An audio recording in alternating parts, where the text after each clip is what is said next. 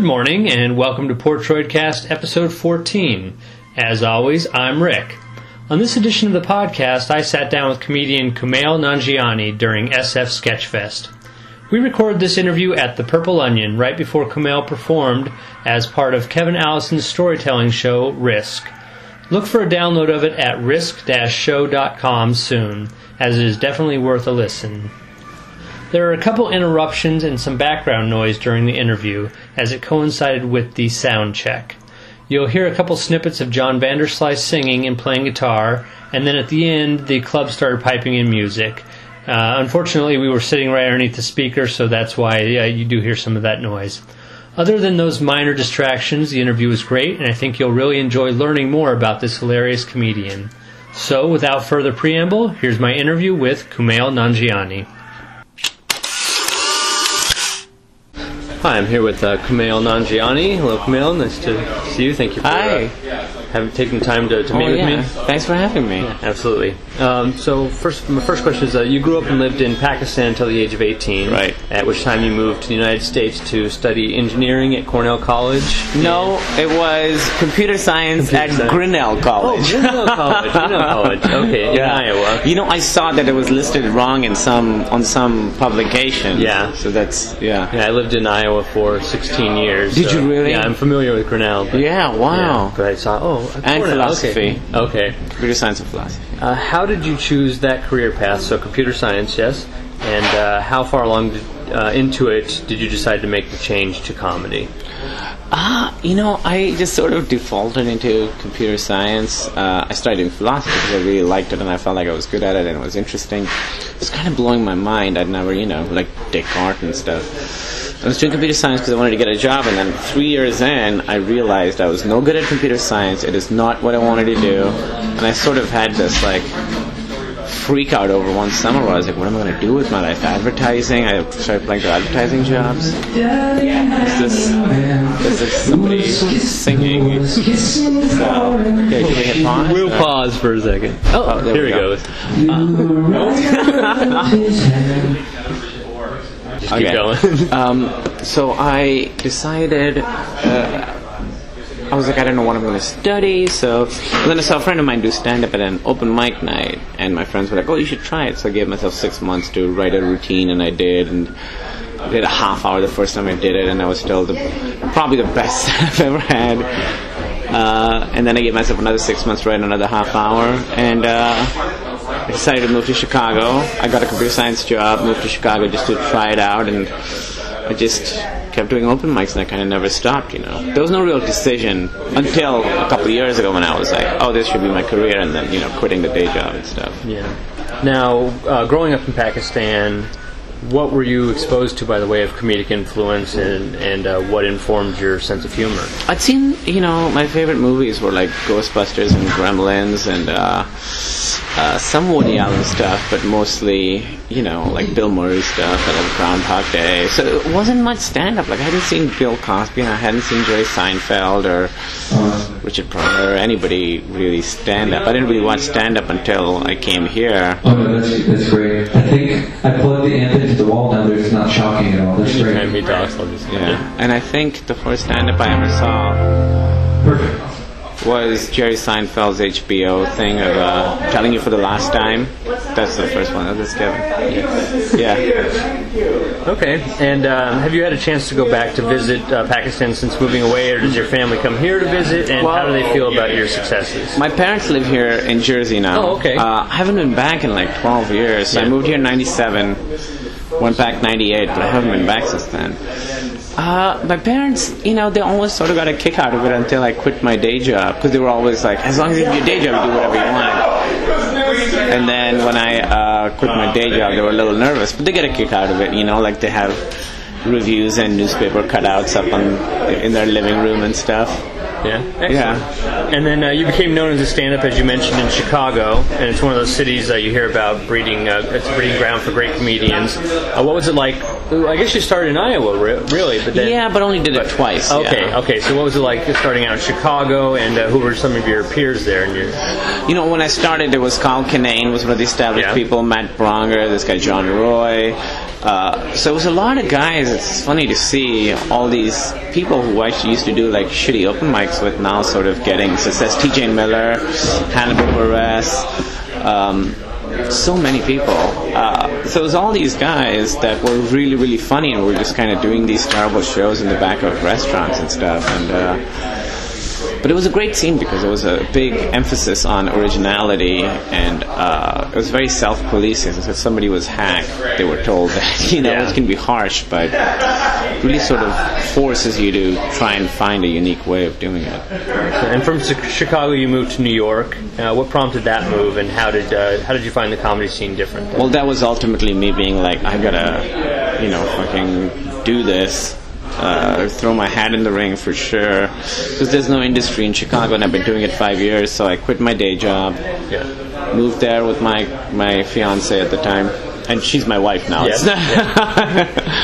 Um, and the scene there was very. It's first of all, it's a lot more intense. It's a lot more shows. You would do, you know, the stakes are higher because you're doing shows with Eugene Mirman and Mike Birbiglia and Demetri Martin and you know Zach Galifianakis and stuff. So uh, the stakes are much higher. There's a lot of industry there, which you know, good or for better or for worse, it, it affects how you approach it.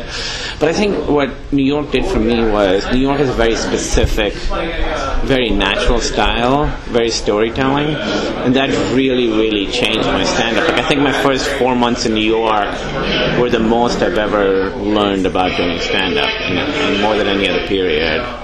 All right, excellent. And uh, you were a writer and actor on the upsettingly short-lived show uh, Michael and Michael Have Issues. Yep. How did that job come about, and what did you gain from that experience? Uh, that happened because so I'd gone there and there was a show at the time in New York called Invite Them Up, which was sort of Right. the big, just the center of the alt scene. It was the best. I'd heard about it so much. I would go watch it every week, and I was lucky. A month and a half after I moved, I got to do it. And it went great. It was really fun. You know, it's just a great show. It's hard for it to not go great. But that's where I met Eugene Mirman. He runs that show. Then he started me having me having me on his uh, Brooklyn show.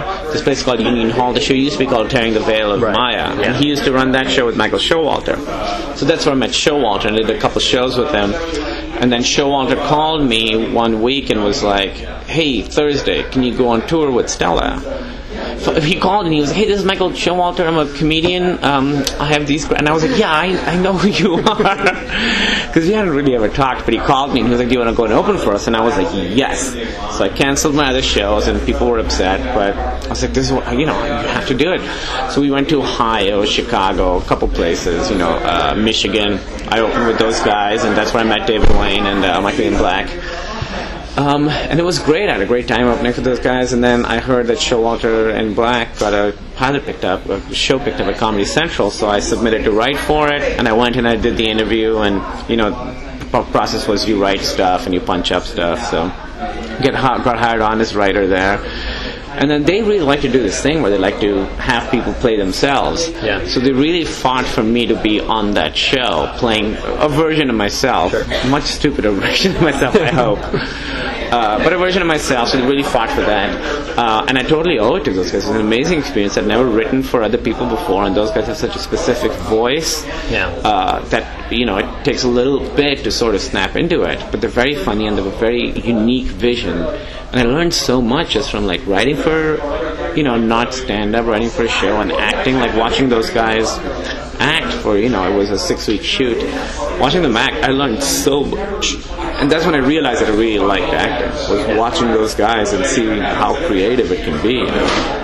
And then from New York uh, to Los Angeles, uh, and in LA, you co-host a weekly live comedy show with Jonah Ray called The Meltdown every Wednesday Every at Meltdown Wednesday. Comics. Uh, tell us a little about the show and how it came about. It happened. So I moved to LA, and um, LA has fewer shows than New York does. And I wanted to do shows, so I was like, well, I should run a show, and I hadn't run a show ever before. So we kind of looking around, looking for a place. My wife and I, Emily Gordon, she used to um, run a show in uh, New York. Um, with uh, Pete Holmes, Yeah. it was very funny. Pete Holmes was also from Chicago. We, my first friend in stand-up. Uh, him and Kinane were my first friends in stand-up. Um, so we were kind of looking around, and then we'd met Jonah Ray at a party, hung out with him, liked him, you know, we got along, became friends, and he had a monthly show at the time at the same ve- uh, venue. Okay, Meltdown. Comics every Friday. Oh well, once a month Fridays. We want to take it weekly, so I kind of he let us jump on board. We picked Wednesday and just did it like every Wednesday, and it's in the back of a comic book store. It's Yeah, great. that's the part I like about it. Back store. Yeah, me too. store. It sort of sets a certain expectation when people have to walk through a comic book store to get to a show. Yeah. And uh, you moved to Los Angeles uh, to audition for shows during pilot season.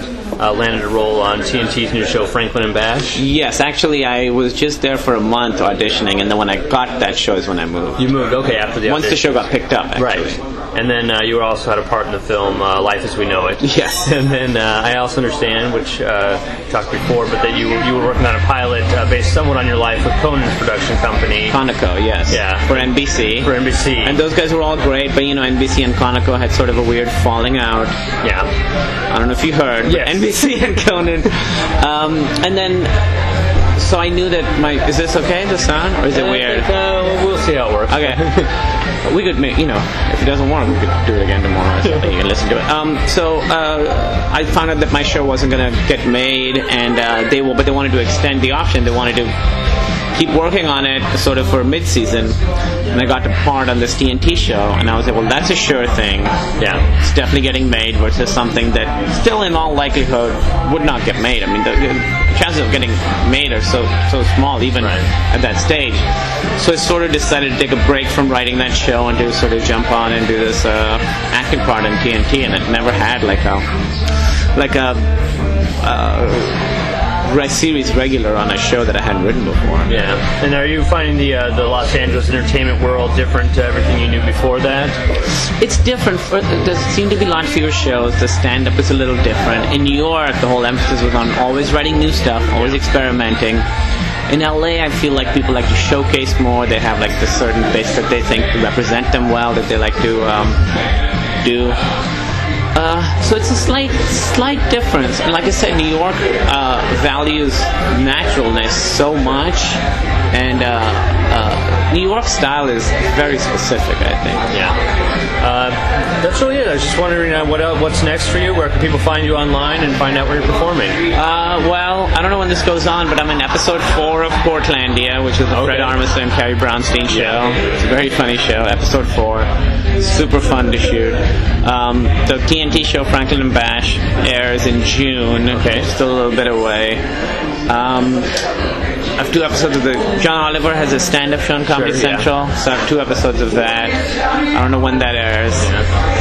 And then um, hopefully Conan on February 24th. Oh, excellent. Yeah. Very good. And of course, uh, Meltdown Comics in Meltdown Los Comics. Angeles. Yeah, every Meltdown, uh, Wednesday at Meltdown Comics. All right, and we're here. At, uh, I should mention at SF Sketchfest, and you've been doing shows all weekend, and Yeah. just want to put a, a plug in for them as well. Yeah, it's a great great festival. Super Yes. fun. All the shows have been great. All right. Well, thank you very much, Kamal. Thank you. And thus concludes my interview with Kumail Nanjiani. I hope you had a fun time listening. If you'd like to find out more about Kumail, he has a Facebook page and is at Kumail N, which is K U M A I L N on Twitter. And for more information about the Meltdown Show, visit comedymeltdown.com. Good night, everyone, and until next time, this is Rick saying goodbye forever.